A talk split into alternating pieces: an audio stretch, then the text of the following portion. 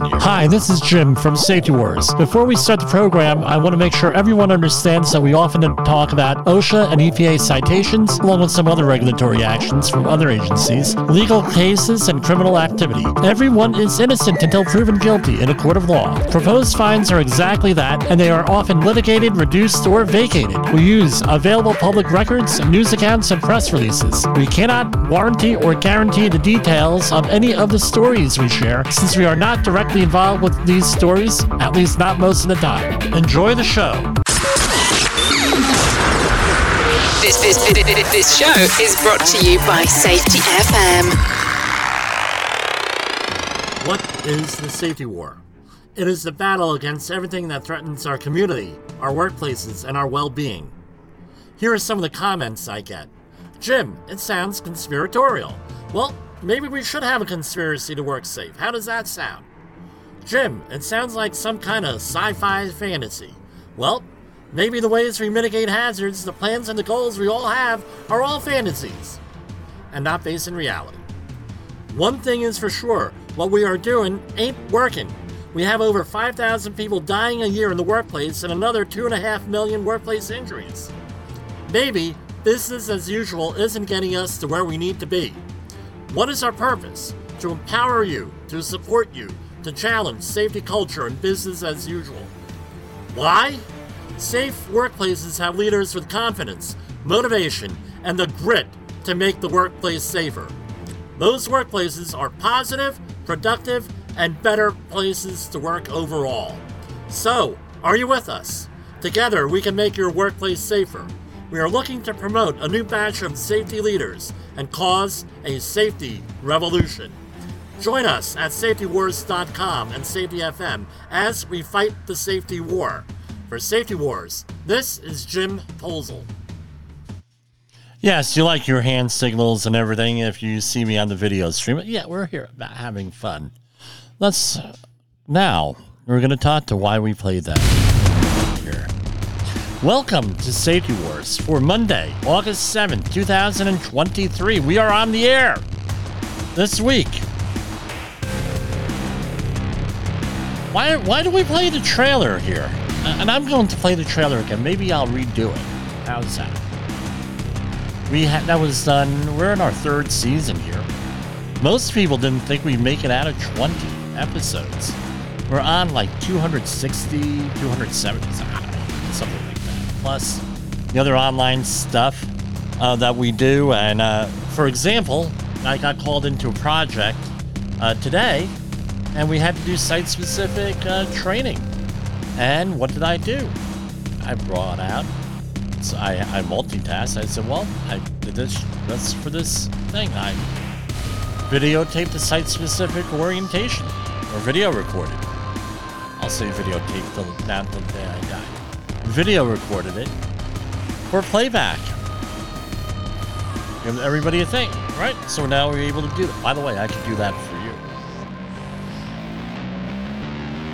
In the next month or so, uh, we're redoing our website, and next month or so, you'll see some changes here. So, what was the deal with that trailer? So, you know, as everyone knows, I'm on the, uh, I'm on all these platforms: Facebook, X, former Twitter, Instagram now, Telegram, three Facebook pages, YouTube for some reason linkedin is not working here on one stream so we're gonna have to figure that out. Why? So we're here. We're talking doing our thing. And i look at some of these other programs and this was what i came across today. Uh, i won't mention the person's name because i don't know if he's talking about me but it sounds like he's talking about us. And if he's they're talking about me they're talking about you. Because the idea is always you right could talk to me. I have a pretty thick skin, but it's you, the listener, you, the viewer, you, the supporter of me. That no, it's not about me. It's about you. That they're talking about.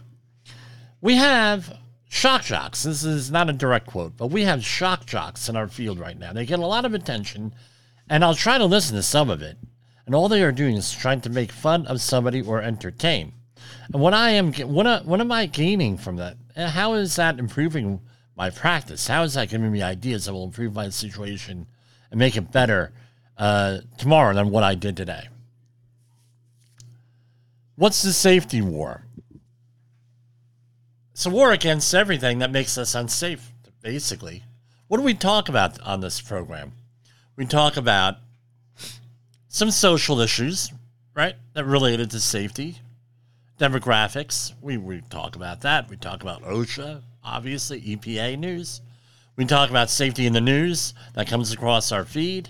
I have listeners and viewers send me stories.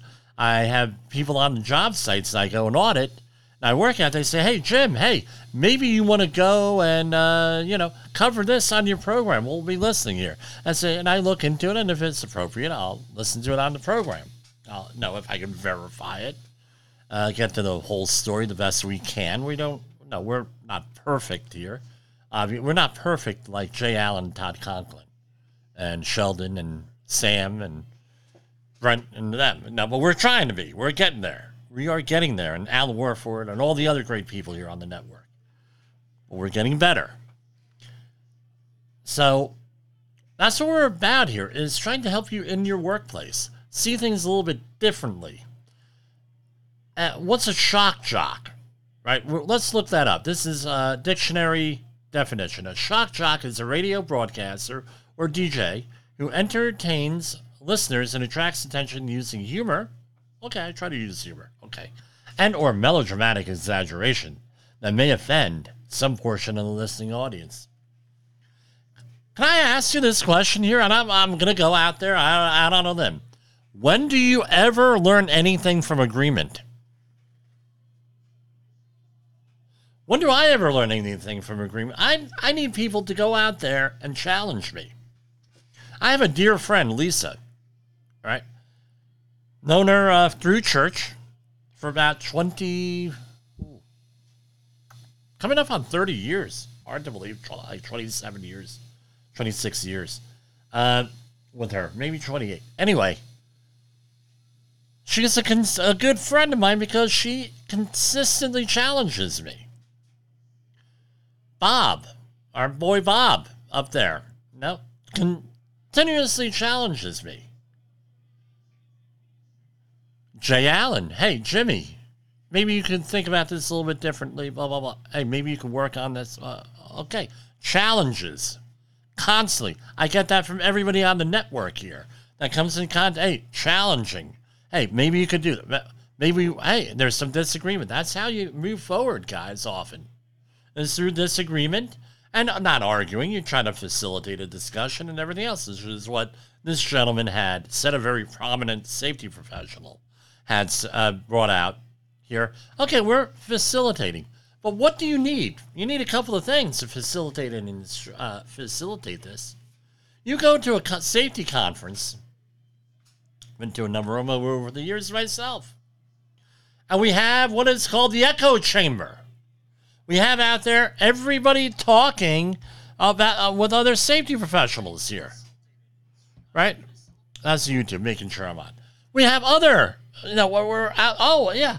Guess what? It's really easy to agree with another safety professional because another safety professional typically does not like to undermine another safety professional. Right? So there's always agreement. There's very, oh, we're all, we're all nice and polite. we all hear about our going out there talking about, well, these are the hazards of this and this and this. And, you know, sometimes I learn something new. Right? And when I go to a safety conference, they have the breakout section sessions I'm going to go to that one that I know nothing about. Maybe it's a little controversial to challenge me. Think, okay, maybe I'm going to learn a little bit more. Facilitator. We try to use humor here and to get people to rattle to say, hey, you know, maybe I could have, what am I doing here? Can I improve on it? One of the big problems that I see out there with safety professionals is lack of backbone. Yeah, seriously. Yeah, I'm fired up tonight. Yeah. Complete and total lack of backbone. How that so it's nice when you're out there and a fully self-actualized workplace where everybody's trying to work together, Everybody's playing nice, nice, and everybody's at least willing to give you lip service. If you go over to one of our friends in the program, Safety Nights, the website, I'll give them a little plug there. You go over to Safety Nights, and one of the things that, that that they said was during COVID, I didn't realize how many people hated me. That was what one of the posters said over there. Because I asked them to put on a mask. I asked them to do social distancing. I asked them, uh, and it got fell on the safety professional for doing this. A lot of workplaces hate our guts. Not necessarily because of you, but because of another safety professional or someone who called themselves a safety professional, maybe because of some policy that came down from management, now it goes through you. All number of issues. You may not be the right demographic. You may not be the right color. You may not be the right nationality. I've I've gotten all of this. You may not uh, uh you may not be whatever. There are people out there. Do you, do you understand that there's people out there in the workplace that, how can I be polite in saying this? Oh, uh, I'm not going to be polite. I'm are psychopaths. A lot of companies, you get these psychopaths out there that are high performers. They don't care about safety. Don't care. They're the confident person out there. They don't care. They don't care what you say. They don't care what you do. They don't care if you go home safely. They don't care, and they they're put into charge. Put in charge. In the construction industry, you have what is called the competent person. That competent person is supposed to go out there, do safe inspections, keep the job site safe, and there's a whole bunch of. If you're interested in taking the course, I can teach you uh, on how to be a competent person in construction. Many different standards have it You know, excavation, uh, you know, confined space entry, uh, uh, fall protection. You name it, there's a whole bunch. All right, we, we went over this a couple weeks ago. How about this? That competent person, what's their risk on these jobs? This is real, real world, world, guys, not in academia. It's real world. What's their exposure? What's their risk? How do we define risk? Risk is the probability of something happening multiplied by probability of something multiplied by the consequence, right? Fatality, catastrophic injury, environmental release, and the list goes on. Big book of boo boos, what have you. That, no, that's what it is. Now, let's say that you're in a state other than New York State, some of the other states there where they don't prosecute anybody. In New York State, you prosecute, you're a competent person, you get someone killed or there's a catastrophic incident, there's a good chance you're going to be prosecuted. Better than anywhere else, I'll put it to you that way. So, uh, that's happen else, but mainly in New York. Okay, so what if that competent person screws up at your company, in your workplace? What happens to them? They just get fired? They go to another business. We've ha- I've ha- I've known competent persons who may may have gotten chased out of the state. Now they have to work somewhere else, totally out of the area, where no one knows them. Kind of hard to do that nowadays with the internet. So there's no risk to them. The most that's going to happen to them is that they get fired. Right? So my math says if there's, regardless of the probability, if there's no consequence for the competent person, they don't care. They're not even going to have a bad conscience. They're not going to lose a minute of sleep over it. And, and that's zero. So a number times zero is zero. Right? How about a supervisor? I've had supervisors on construction sites as well as manufacturing facilities going out there and saying, screw the worker, we're here to make money. We got to get progress made. Don't care. That's the kind of workplaces that many safety professionals have to deal with. And that's what our purpose is here. what to expect, how do I manage that? Some of the feedback I got was, my God, Jim, I didn't understand that there was a system on how to handle people. And it's called having backbone with these folks. Not being an AH, not being a jerk, not being anything else, but just having being assertive, being confident in what you're doing and what you're saying, being a good listener, listening to the worker, taking things in context, doing a good, no fair job, and everything, and not let and not letting getting upset, not yelling and screaming at people, facilitating, learning.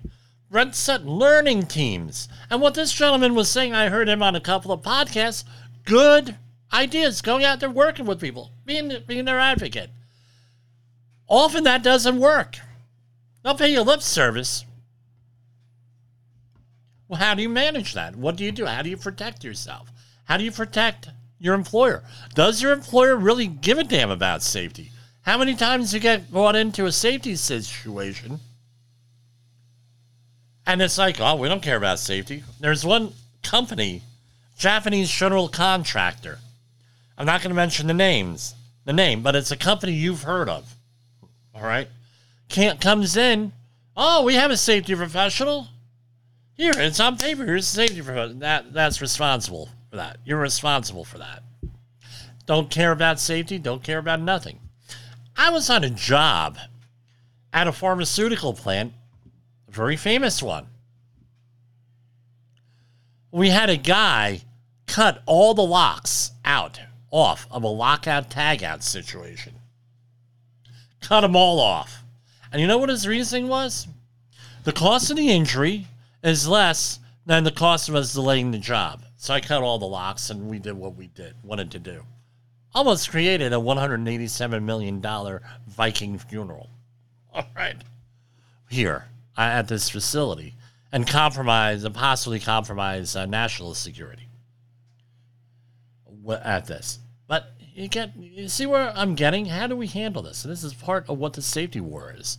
How do we do this? We have a couple of things. You can look back in our archives here. Pushback, faced by safety professionals. Leadership. How to be a leader in your in, with you in, in your workplace, in your community. trying to inspire people to be better than what they have. And the thing is this there's a lot of safety podcasts out there that I don't listen to. I don't listen to all of them. There's thousands, hundreds out there because they're not for me, because I'm at a different point in my career. I'm at a different point of what I'm doing. Those are good for, let's say you're up and coming. Some of those are good for if you're on the retirement end of your career. It's what, what it is. Just because you don't like something doesn't mean that other people don't find value to it. So what's my point here? I'll if I'm uh, I'll take the moniker shock jock because I think it fits often. When I, based on the dictionary definition in the upper right hand corner of my screen here. I'll take that. I'll, I'll take that moniker on here. But what am I trying to do? I'm trying to get you to think. I'm trying to get you inspired. I'm trying to get you to lower the injuries in your workplace. I'm trying to get you to have backbone. Because I tell you what, if you're going to win over the people that I describe these people, I'm sorry, psychopaths in the workplace, nonsense right? And management will often support them, at least in the short term, until they, uh, they, you know, they realize they have a toxic environment. You have to have backbone. They're going to respect backbone rather than crumbling. So, what's the first tool or tools in your bag if you're a safety professional? Know your craft. Be confident. Have your head held high. How you carry yourself Talk positive. Care for your team. Care for the worker. Don't back down to the bullies in the workplace. Don't do it. Sometimes you're forced to do it. We get that. I get it. We've had to do it because, hey, we all have to collect the paycheck. We all have to do our what we have to do. But the thing is, you have to have, you can't be afraid of people. You can't be afraid of situations. Can't do it. You're going to lose that safety war every time. So that's my opening monologue here, rather lengthy one. And, uh, you know, and uh, now it's time for me to go and offend some people with our uh, Monday message to the behavior based safety world. This is Safety Wars, broadcasting to our brothers and sisters in the occupied territory of behavior-based safety. Get out get out your secret decoder ring. Here is your nightly message. Human error is normal. Human error is normal. That's right. Human error is normal. And here we go. OSHA recordables, catastrophic losses, environmental disasters. You want answers? So do I. This is Jim Posel with Safety Wars. That's my daddy. That's right. I get more comments. Who's that girl yelling, That's my daddy? Right? That's my daughter Jessica. She'll play along as opposed to the boy who will not be named. So let's go on over to some OSHA news, right? Let's. So we have what is called Safe and Sound Week. And again, this is one of the ways we fight the safety war here. What's Safe and Sound Week? It's to promote safety in the workplace. Where we've been, where we're going, leadership, everything else that goes along with safety. Because, uh, as Jay Allen has correctly pointed out, maybe you need to go and see your marketing people to promote safety. Hey, this is what we did. Toot your own horn. I have a buddy here, a friend of the program. Peter is his name. I'll use his first name. He was uh, hired by a company that had like an 8 or 9 TRIR rate construction company. And what he ended up doing was uh, they said, look, I can put together a system for you and everything else. And he, they put together a system where we could go, and it was real basic safety stuff. They got that TRIR down from like a 9 down to a 3. And what he did not do, young, again, you're young, you don't know. You think that people are going to be, it's going to be obvious that, hey, we put in these programs, these coaching, we did this, blah, blah, blah and you're doing the safety. Uh, what? No, no, should say whatever you do as a safety professional. Well, what do you think happened happened after three years? We don't need you anymore. What do you mean you don't need me? Any- we don't need you. We you didn't do anything. So what ends up happening? He ended up losing the job.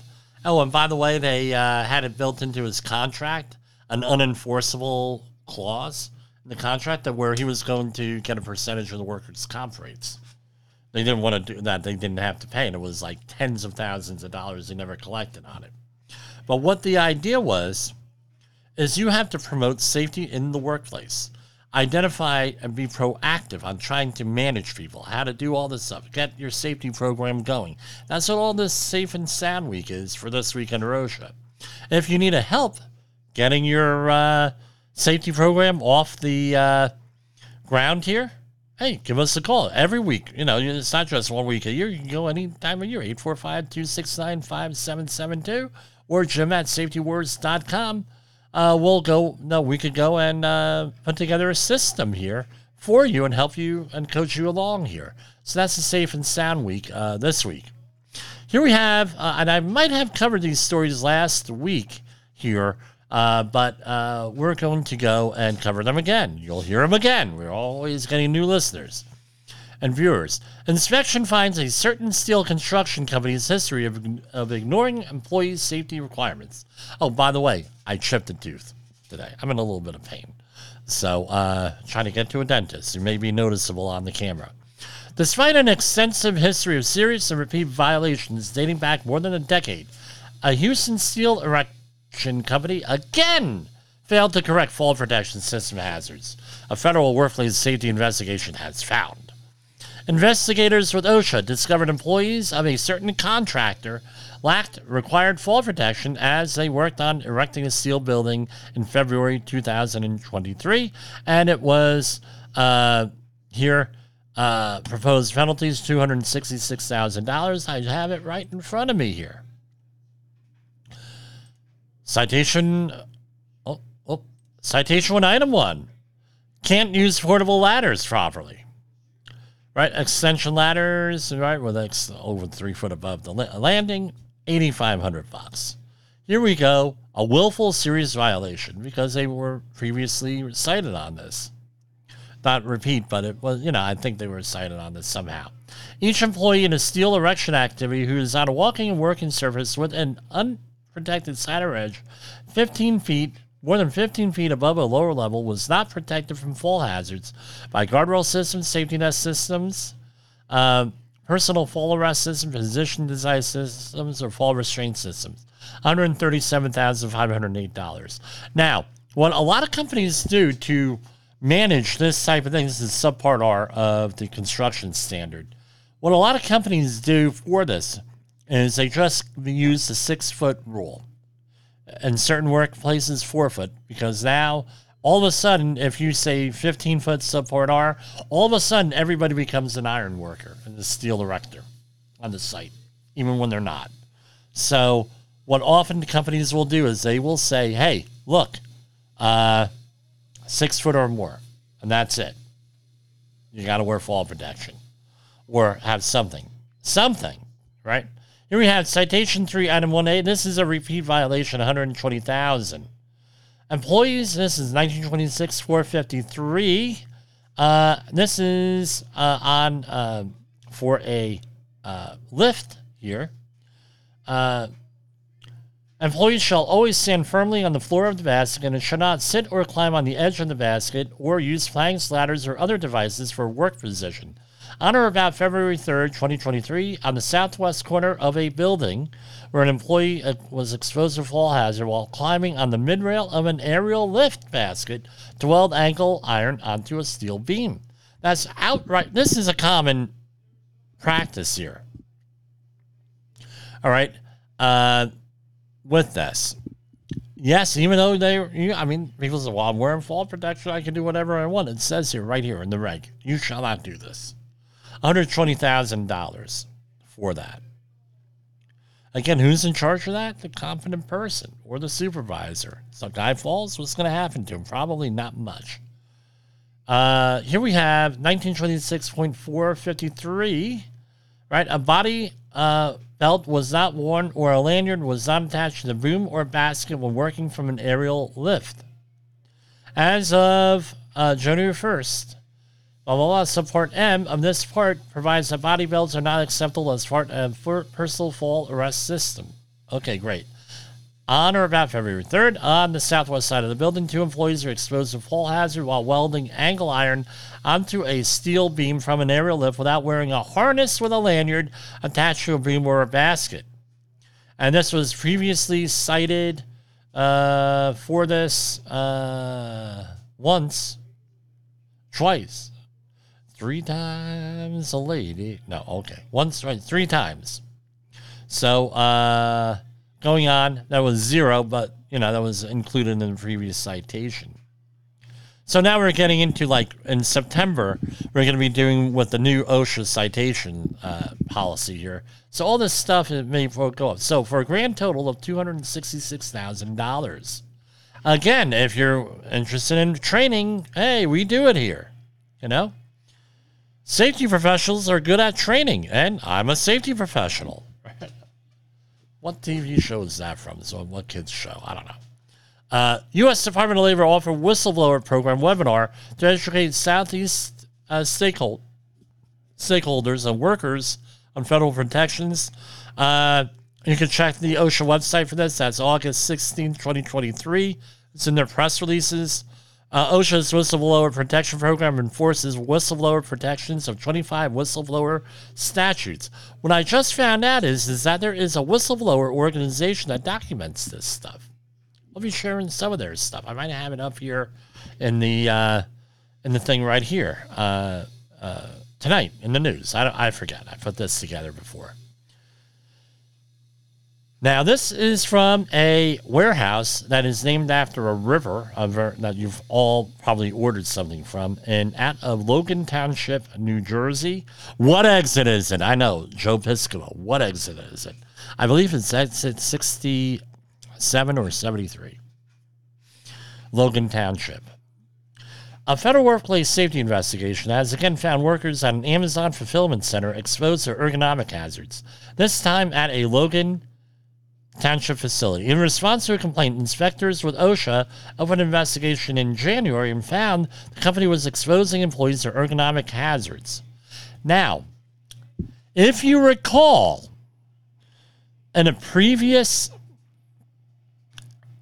case that we covered here on this program, this company was uh, involved in a major lawsuit up in uh, Washington State, because Washington has a state program that dealt specifically with this ergonomic stressors. I'm trying to think if maybe that they were coordinating a little bit, or somebody at OSHA went and said, hey, they're having ergonomic stressors up there. Maybe we should look at the ergonomic stressors here. I think that uh, might have happened here with this. So, uh, no, no, no. Inspectors found the company required uh, employees to perform tasks leading to bodily stress that had caused or were causing or were likely to cause musculoskeletal injuries. These findings led OSHA to issue a citation for particular ergonomic hazards and propose a $1,500 $15,625 in penalties and also issue a hazard letter. Now, this is what my, what it is now. They issued them this, right? Citation 15,625. What if, what if the, uh, they come back and it's a repeat violation? You're looking for $156,000 in change in fines here for this right? It's not the uh, this one. So what did they? They got him. I'm. I haven't looked at again. I don't look at this stuff, generally speaking. So, uh, they have a couple of citations here. Citation one, item one. 501 is a general duty clause violation. So, uh, going in here, uh, written abatement certification is required. One, perform and it gives you the instructions here and they're rather extensive we're not going to go through all of them but uh, what do you need for a uh, general duty clause violation requirement. And i always look this up because i want to make sure i get this right every time. This is like critical the employee, the employer failed to keep the workplace free of a hazard to which employees of that employer were exposed. The hazard was recognized. The hazard was causing or was likely to cause death or serious physical harm, and there was a feasible and useful method of, to correct the hazard. Those are the elements necessary for a violation of the general duty clause.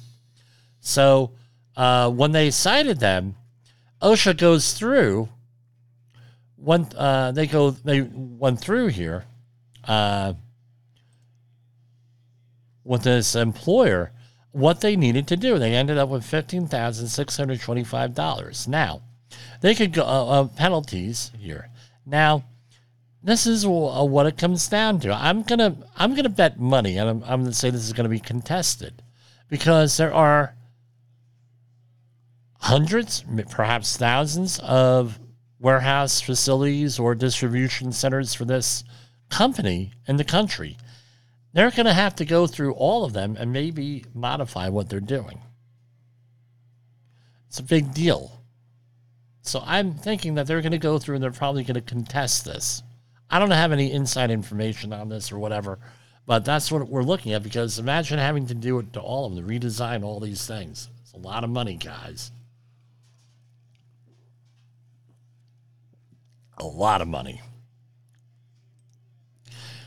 Department of Labor returns to normal workplace safety enforcement operations throughout Guam following Typhoon Mawar. From Dededo, Guam. The U.S. Department of Labor, and this is from August 7th, today, uh, announced that OSHA has returned to normal enforcement operations. And uh, OSHA is now able to resume regular enforcement operations in Guam. We urge companies working in areas where the effects of Typhoon Mawar hit hardest to protect workers from hazardous conditions and follow safe work practices. Now, if you are an outreach trainer for the disaster worker, right? Which I am. But this is important. You go and you print this out, and this is a handout. And in your introduction to the course, you show this. And they have a similar one uh, for Florida and some of the other. You could go back looking for every time a hurricane hits. Last year was hurricane. Was it the year before? I forget. They run together. But anyway, where OSHA suspends operations and they move into a more uh, consultant role for the major disaster. This is why it's important to have disaster response worker training on this. This is basically it. No, basically it. This is why you have training and everything. I, that doesn't mean that hey, it's a free for all with OSHA and we can do whatever the hell we want. You uh, no workers comp, blah blah blah. That's not what we're talking about here. But they're not going to enforce certain things out there. There's fatality. They'll go and do that. What have you? So you, the worker, have got to go out there and have to go and look out for yourself. Basically, that's what it comes down to. In a disaster scenario, you may not have any of the right equipment, so you got to be prepared ahead of time. This all goes into this, guys, uh, with this, and right, people. So that's why, again, you're that's part of the safety war.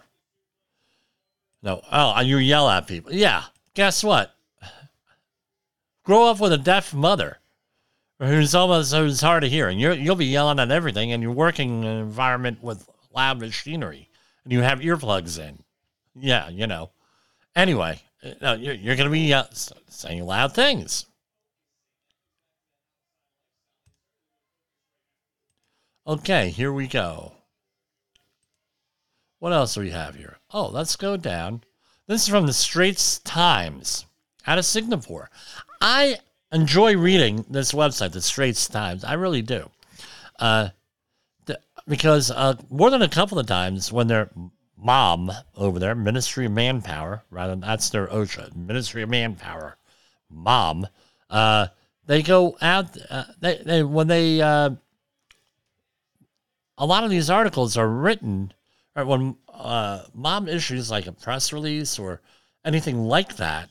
They're really good press releases. They're really good and they're explained and they talk a little bit about HOP unknowingly because hop is everywhere, you know? We all do hop unknowingly. And uh, with that, so this is uh, their report. There is less uh, plastic littering the ocean than scientists previously thought, but what what is there could but what there is could persist for a long time, a new study said Monday. The modeling study, uh, let's see, we'll get to who did this, uh, estimated that pieces of plastic bigger than 25 millimeters make up over 95% of plastic floating in the ocean. That's one, uh, right? That's a little bit over uh, one. How big is that? 25 mil, a little bit like an inch, right? While most plastic particles in the ocean are very small, the total mass of these microplastics is relatively low. The preponderance of uh, Larger floating pieces suggest that the total amount of plastic in the ocean is much lower than previously thought, according to the study published by the journal Nature Geoscience. I'm sorry, any plastic in the ocean is. Uh, you go over to friend of this program. Again, uh, I my understanding is is that she does listen occasionally or has listened in the past. Alison Teal of Naked and Afraid fan uh, fame uh, she has Alison Adventures uh, Instagram page where she has a movie on the Maldives and the plastic pa- problem in the Pacific Ocean around the Maldives. And uh, I mean, that's her that's her uh, passion uh, issue out there. I tell you what, it's it's horrible. Now, Uh, we're going to talk about here. Where is that story here? Hold on. This is a related story here. And you're going to say, well, how is this a related story here? We're talking about environmental safety here on this one, in case you didn't know.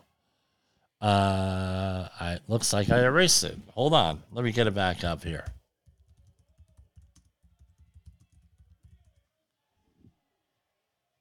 Okay. There, and this is from NBC New York. And because we were not uh, on the air for a good chunk of last year, last week, uh, we did not uh, cover this. A marathon swimmer from Manhattan is marking her biggest challenge to date a complete lap around the entirety of Staten Island, nearly a 37 mile loop. Even more surprising that the swim itself may be the reason why she did it. So, what is her name? Uh, not in that article. Okay, her name is Uh, this is what happened on July 9th. Leslie Hamilton voluntarily jumped into the New York Harbor to complete her next big swim. She said, and it's from NBC New York. She says she has a she has swam in those waters plenty and already knows what you're thinking. People are like, oh, she must have a third arm or three eyes. I was actually completely fine. I didn't feel sick after the swim. I made sure I my tetanus shot was current. And uh, going on and on, she turned 31 in Monday. Uh, she uh, was the first uh, documented woman to do so. Uh, and this is not only on Seinfeld. There, there no people swim uh, uh, the East River. And there, there's like a contest all the time. Every year, there's a swim. I don't know if it's charity or not. My wife does not manage that, by the way. Okay, I've been around Staten Island multiple times growing up and my father's 1974 Renken 19 and a half foot fiberglass boat deep V with a 70 horsepower Chrysler motor. So didn't go very fast, but it got we got one around Staten Island multiple times back in the 70s. And this article goes on to say, hey, we're better. Uh, no, we're, it's better than what the 70s were and everything else. I tell you what, people don't realize how bad that body of water was in the 70s. You look at Ashley Teal's uh, Maldives uh, uh, movie out there with the plastics. That's what Woodbridge, New Jersey, Sewaren specifically, uh, on the New Jersey side of the Arthur Kill looked like. Carteret also, because the Great Kills landfill washing everything out, and Jim McGreevey, who I will eventually get on the program, I think. Uh, I keep meaning to give him a call. Anyway, he uh, uh, sued uh, when he was mayor of Woodbridge. He sued New York, along with other things, to get this whole thing to stop, which eventually led to the shutdown of Fresh Kills landfill on Staten Island. And, you know, you can see it highest point on the eastern seaboard, according to some people. But anyway, uh, I mean, it was bad. I swam this parts of this when I was a kid, believe it or not. Uh, my brothers uh, were out there in Kevlar uh, inflatable kayaks dodging the tugboats back in the day. So I know all about. I, I I hear this story and I'm like, okay, they've cleaned up the river. Now you can see five or six foot down or seven foot down into the water. You, and now they're running stripers here. They're running all different kinds of stuff. Uh, here, wildlife has returned. I still wouldn't eat the crabs that we used to eat the crabs back in the day, but they have blue shell crabs all over the place. Uh, you had derelict boat yards here, but you also still have a derelict boat yard loaded with old things that has been sitting there for 30 or 40, sitting there for 50 years. I haven't seen activity there in 50 years, I'll be honest with you. Uh, one of my buddies from high school kayaks is there, so this is cleaned up, but I still wouldn't swim in it. I mean, everyone who I know who has been a commercial diver in these waters, right? Every one of them eventually comes down with hepatitis. She said, "Well, I got tetanus shot in, honey. You better have. Let me tell you, you better have more than a tetanus shot out there." Believe me, I'm sorry. I don't mean to be offensive here, but you know, okay, I'll be a shock jock and be offensive. Offenders, you're not gonna need more than a tetanus shot there. I'm sorry, I don't believe it. You know, they still have uh, sewage there from the consigned sewage overflows and everything else. And now, which goes to our next story. Here we have what the hell is going on in Florida? And this is all centered around where the Southern Command of Safety FM is down in Orlando. Leprosy. Maybe a constant fixture in Central Florida. Leprosy, a chronic infectious disease that wreaks havoc on the skin, havoc on the skin, central nervous system that has become endemic or regularly occurring in Florida, according to the CDC. While leprosy is still relatively rare in the U.S., accounting for around 200 cases, cases nationwide. The number of cases has more than doubled in southern southeastern states in recent years, according to the new CDC report on leprosy in Central Florida. The state accounts for almost one fifth of leprosy cases in the United States, and 81% of all the cases in the state are in Central Florida, including the Orlando you hear me, Jay, uh, Jay Allen? Orlando metropolitan area. How is leprosy spread? Leprosy is spread throughout through respiratory droplets exhaled by infected people or animals. Armadillos are a common source of the bacteria, Mycobacterium leprae, that causes these infections, according to CDC. And historically, uh, cases in the U.S. have been traced to people able to do a contact trace to people who emigrated from or traveled extensively in countries where leprosy is more common, the CDC notes. But a growing number of cases in the United States are going on and on. How, is it treatable? What are the symptoms? Rashes on the skin, that diminished sensation to test, touch. All right, sort of like a neuropathy if you're similar to that. And what ends up happening is Bacteria the body slowly destroy nerves and muscles. And I mean, it leads to amputations and things of that nature. You could go look that up. I mean, no, this is an ancient disease. It's, you know, biblical here. All right. Um, oh, okay. Hold on.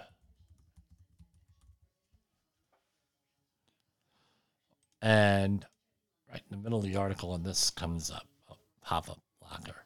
All right. Uh, the report published by, in the CDC Emerging Infectious Diseases, they do a case study on here. And uh, what, you know, I, I don't know. Uh, all these diseases are coming back. It's pretty fouled up. Uh, my mother has had some uh, experience with uh, these diseases uh, when she was in India during World War II as a refugee. We've covered her story here uh, in part uh, February of 2022. Uh, February 10th, 2022. Yes, I'm opening up another can of soda. Uh, with this. Blah, blah, blah. Anyway,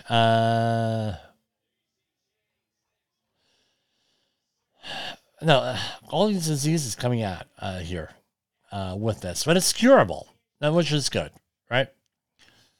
Uh, this is from Singapore also, the, na- the uh, Straits Times. Recent workplace fatalities are due to a lack of risk control measures, individual negligence, according to MOM, Ministry of Manpower. Uh, this is from an article from Akil Hamza. Recent cases of workplace deaths are mainly due to a combination of individual negligence and lack of risk control measures, said MOM on Monday, urging employers to practice greater vigilance and ownership over workplace safety and health. The ministry added it will not hesitate to hold employers and individuals accountable for lapses. Maybe we can have one of our Singapore listeners come in here. Uh, uh, so, this is what it comes down to. They say lack of control measures at a demolition work site led to the collapse of a wall which killed a worker. In a separate case, the driver was fatally struck by a reversing wheel loader. Had the right safety measures been in place and had greater care been taken to ensure, again, try harder. Try harder ain't going to get you there, guys, fellas. Right? Dudes. These facilities, fatalities could have been prevented. Uh. So, to deal with the strike in workplace deaths, MOM introduced enhanced enforcement measures in June 2022. Uh, They doubled the fines. Okay. Issued stop work orders. Uh, now, this is what it comes down to. We know there's safety lapses. We have human error here. Again, what's our message from today? What's our message from uh this is Safety Wars, broadcasting to our brothers and sisters in the occupied territory of behavior based safety. Get out your secret decoder ring. Here is your nightly message. Human error is normal. Human error is normal. Okay, if human error is normal, how, uh, explain to me how are we going to hold individuals accountable for lapses? I tell you what, there was a, a job site in Central Jersey, and I uh, covered this uh, with Brent Sutton. And his comment was, man, people that were psychologically damaged from this.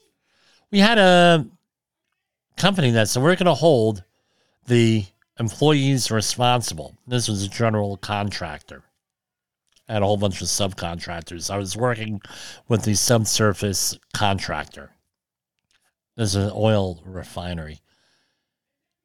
They made up these rules that were well and above of the OSHA requirements. So, for example, anytime you left the ground, you had to wear a harness and a lanyard. And you say, okay, six foot or higher? No. We had completely railed off areas that we had to wear fall protection on. We couldn't didn't have to use it. We had to wear it. They came up with this. So we're going to hold employees responsible. And they were against the employees rather than the employer. Convincing the employer, holding the employer responsible. So what do you think happened? They were yelling and they were screaming and they were everything else at the employee throwing employees out, throwing them off. Good workers held up the job, impacted the, the schedule and everything else. So what do you think happened? It took around nine years, a good eight years, for that facility to recover from that situation. This is why we will we'll circle on back to the beginning of our conversation tonight. This caused the safety professionals to be hated because these. Because what happened is the people who were came up with these rules, where were they? Sitting in the office, and they were all engineers.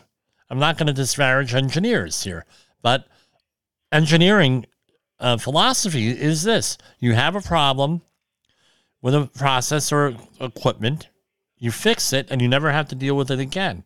So, what do you think happened? We, our problem is this person not wearing fall protection when he's six inches off the ground standing on a catwalk. That was their thing. We're going to fire that person. They created an atmosphere of fear, intimidation, antagonism, and everything else. And by the way, I didn't. They didn't care whether these people got hurt or not. That was last on their. Li- they cared that they got hurt because it impacted their bottom line mainly uh, they're being judged by the, their TRIR rate, and their bonus is uh, based on that. Right? That's what it really was. Why would you? Well, yeah, we're we're working safe. We got safety professionals throwing people off. Blah blah blah. And this is, guess what? You're not going to get to where and get where you need to go. Did they prevent any injuries? The answer is no. Created a whole bunch of uh, antagonism. And again, let's talk about this, the, what the beginning was. And we're going to wrap it up with this. How, if you're going to be dealing with people like that, how are you going to work with them? Nice. They're not fully self actualized for whatever reason. My opinion, I'm not a psychiatrist. They don't care about the people that are going on out there. They hate the safety. For how how do we manage that? Being nice to them, not having a backbone not knowing some of the ploys that they're going to go out there. When you listen to this program, you're going to listen, you're going to learn about it. Being nice, nice with some of these folks, not going to get, not going to get to where you need to go, which is lower injury rates, safer workplaces, positive workplaces. Then you're going to say, well, Jim, you're going to be there yelling and screaming at people? No. I yell. I, I yell only because, I, again, I work live with a uh, hard of hearing mother. and I work in a high high uh, noise area, so you get used to talking loud. Yelling and screaming doesn't work, but having backbone. Just if you can have backbone, believe me, people are going to respect you more, and it's going to be a safer job. So they're going to listen to you more if you learn your task, if you learn your trade, you take notes where you can try to get along, identify and get along with the leaders. The leader, you can identify with the leaders, get along with them, and everything else will fall into place. That's basically what we're doing here, fighting the safety war. For Safety Wars, this is Jim Posel. I will see you back here tomorrow uh, with God's help, obviously.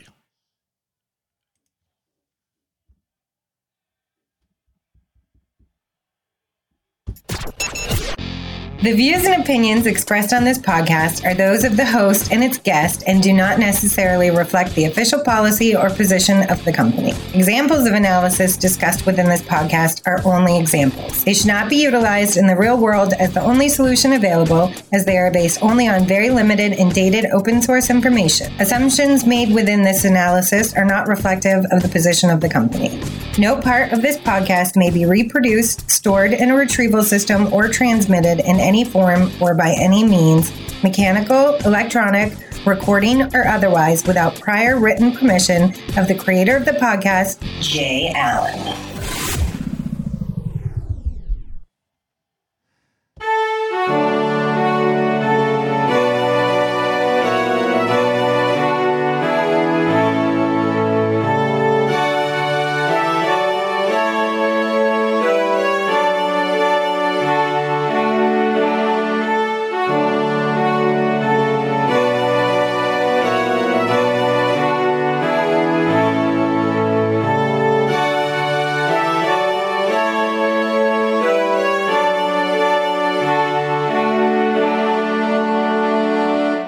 Night, everybody.